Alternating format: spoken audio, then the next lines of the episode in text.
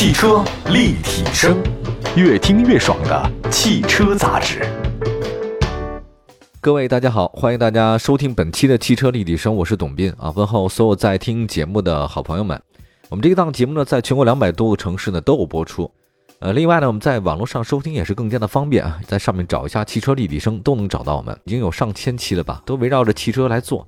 这个车它是一个综合体，你从经济角度，从美术的角度，很多方面的话呢，都能把汽车做一个很深入的探讨。我们希望它是以你生活的工具，而不是唯他是论啊。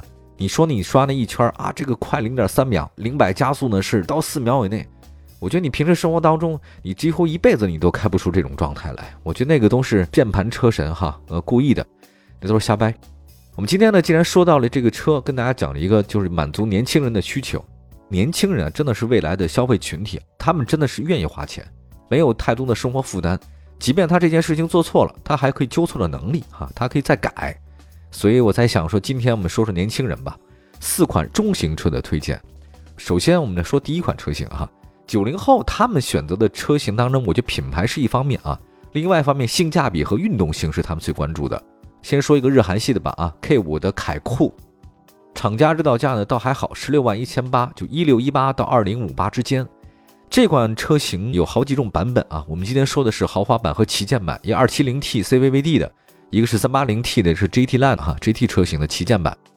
其实这次呢，我发现起亚凯酷呢是基于第三代他们的叫 iGMP 平台打造的。这换了新平台以后，我觉得整个它的性价比会更高一些。那新车那个发动机啊、座椅啊，还包括那车厢的底板，采用那种下沉式的一种设计啊，重心更低一些，有点像过去低趴啊。整个轻量化、安全性方面都有所升级。我发现但凡使用这种平台哈，最早开始的是广汽凯美瑞嘛，凯美瑞也就是 TNG 架构下去之后。马上底盘下去了，重心下去了。凯酷有点像什么呢？这次的外形我觉得像换了一个人，它那个大灯和进气格栅融合还挺到位的，有点像那个美国那肌肉车哈。但是细节上还是能出现日韩范儿的那种细节。全新代 K 五的凯酷是溜背式的造型，车身的长度和轴距呢都有所增加，比如说轴距呢增加了大概九点五公分吧，尺寸上的话呢更加修长了。尾部造型的话，跟以前的韩版车有些区别啊。以前这个相对低调一点啊，没有太多出彩的。这回呢，凯酷是双边共四出的排气，很吓人啊。另外内饰方面，它有双联屏，我个人还是比较喜欢这种双联屏的设计。这边呢是你的仪表盘，那边呢是你的中控台，科技感还是很好，算是现在比较流行的一种装配啊。其他的一些配置再说一下吧，比如说氛围灯啊，JBL 的影响啊，它那清晰度、解析度还是可以的。另外，前排的座椅加热通风啊，方向盘的加热、泊车辅助等等，同时 L 二级的这种驾驶辅助功能，有 ACC 啊，自适应什么的都还有的。我在想，如果大家预算比较会过日子的话呢，我觉得二零二零款那个二七零 T CVVD 这个其实是大家的一个很好的选择。十六七万拿下来，这个中型车我觉得还是挺吸引人的，而且真的很够用了。一点五 T 发动机完全完全满足各位的日常，谁需要二点零 T 呀？你又不去飙车，我真觉得超过 1.8T 的其实都不用考虑，没必要搞那么大，因为带涡轮增压 1.8T，这相当于过去的3.0的动力。我觉得你平常生活当中太难出现长期需要这样动力的组合的时候。另外，你预算很充足的话呢，你买它那个 380T GT Line，我觉得这其实是就是您的菜了啊，舒适性啊、主被动啊、科技安全性都有了，所以我觉得这款车性价比还是挺高的。起亚其实在北美市场卖特别好。再下一个车型的话呢，跟它是同门兄弟啊，这个是索纳塔，厂商指导价呢依然也是十六万一千八到二十万五千八之间，备选车型精英版七 D CT 那个啊，另外还有一个，如果你要选择旗舰版的话，那就八 AT，都挺好的。第十代的索纳塔，我觉得外形上更加亮眼了。我第一次见到这个索纳塔的时候，第十代索纳塔，我不觉得它是索纳塔，就是我觉得它跟前面大概七八代啊，这个索八、索九就没什么联系。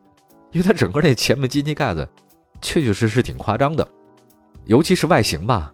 他们的广告语是这么说的啊：“褪去一身疲倦，归来仍是少年。”哇，这款车冲劲很足。第十代索纳塔它借鉴了很多概念，外观看起来的话有两个字形容啊，他们叫嚣张，确实挺嚣张的。战斗力很强啊，超大中网的设计，之前的 Fiesta 已经有过，但是这次呢放在索纳塔上面的话呢，呃，细节更做了很好的处理，尤其是 logo 方面啊。每个单位的结构特别像那鱼的鳞片啊，最近这两年很流行这个，它也是溜背，溜背的线条的话呢，其实从车顶你往下延伸，后面的话稍微往上扬一下，这就是小的扰流板啊。现在不太兴那种啊，一摁什么按键，后机器盖上啪升起个小薄片子啊，这种完全不流行了。现在就直接一体化啊，因为在生活当中一体化非常好，就是把那上面沿儿翘一下，就像翘臀一样，这个特别好看。那么两侧的主灯呢是 C 字形，夜晚之后呢亮度还是挺高的。因为它的内饰的话呢，我们看了一下，基本上实体按键都没了，都给你取消了。中控台呢是化整为零，大部分的操作都集中在中控台。当然了，如果您是愿意的话呢，就是您的屏幕的反应度得高。如果你摁上去的话，反应半天，这个基本上还不如你那个物理按键的。配置方面，其实索纳塔的玩法跟那凯酷是基本上是一样的，没有太大区别，就不再说了。顶配车型的话，十九英寸轮圈加四条米其林。另外呢是前后座椅加热、前排通风、方向盘加热。被动安全方面有驾驶员的七部气囊，还有后排的侧气帘。总体看来的话，如果您对日常使用当中不是那么暴虐的一个人，二七零 T GDI 啊 DCT 版的可以够了。呃，另外还有一就是三八零 T JDI Top 自动旗舰型，这是八 AT 的配置呢，也是一应俱全。基本上来讲，这韩国车嘛。这韩国车，你买它那最低配的话，也比很多德国车或者其他车型的配置高不少，高一个档次啊。就这个车的中低档，相当于其他的车的中高配。说到这儿明白，它性价比还是挺高的，十六七万。而且这个车如果再过大概两年吧，你要买二手车的时候更合适了，也就十万出头，十一二万，挺好的。这个要什么自行车啊？这个车就足够了，对吧？好吧，我们休息一下，一会儿再看其他几个中型车啊，都是为年轻人准备的，特别好。一会儿回来。汽车立体声，继续回到节目当中，这里是汽车立体声。各位好，我是董斌啊。今天跟大家讲的就是日韩系的这个中型车，日韩系的中型车性价比还都是非常高的。我们今天挑了四款车型吧。刚才说到了 K 五凯酷和索纳塔，再说日系的 Atenza，这个是马自达的。马达这款 Atenza 的售价稍微高点啊，日系车都比韩系车稍微贵个一万块钱，同级别的。厂家日到价十七万五千八到二十三万九千八，当然终端是有优惠的啊。推荐车型是蓝天豪华版和蓝天运动版，二点零和二点五的。那相比长马呢，一马的 Atenza 的销量的话呢，永远不会特别火啊，但也觉得不差。我记得是它在五年之后完成了一次中期改款啊，外观依然是混动，就是你看马自达的所有的广告车型全是红色的，一水红啊，这还是挺热血的。人说马自达就是日本的德系啊。新车的前格栅面积变大了，车灯啊，还有包括它标志融合在一起，我觉得还是挺带感的。镀铬增加了，就在车灯啊跟格栅之间镀铬来过渡了一下。朋友，这就是设计啊，特别好看啊。那新款的它的车身曲线跟老款没有太大变化啊，长宽高还是那么多，轴距二八三零，车身的整体感觉的话还是挺好看的，简洁明快。驾驶者那个视线之内，你只有中控台或者那仪表盘。就是它是驾驶者之车嘛，基本上你那所有都集中在你那个地方啊，就是仪表盘还是物理界面，好像科技感差了一点点啊。就是同样的配置，韩系车是双联屏，没有什么物理按键，但是你 a t e n z e r 比它贵一万块钱，但是实际上它没有那么多装置，所以里外里吧两万块钱出来了。八英寸中控这个不算大，LED 大灯、天窗、前后驻车雷达、胎压监测等等。如果你买了 a t e n z e r 的高配，Napa 真皮、Boss。液晶仪表、抬头显示、自适应，这个都有了。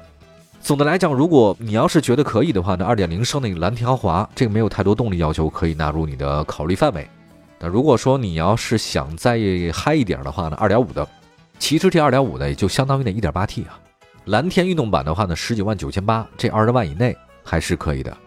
个人我对马自达挺有感情的啊，我就是觉得他们家真的非常神奇的一个公司哈，因为以前在节目中说过了。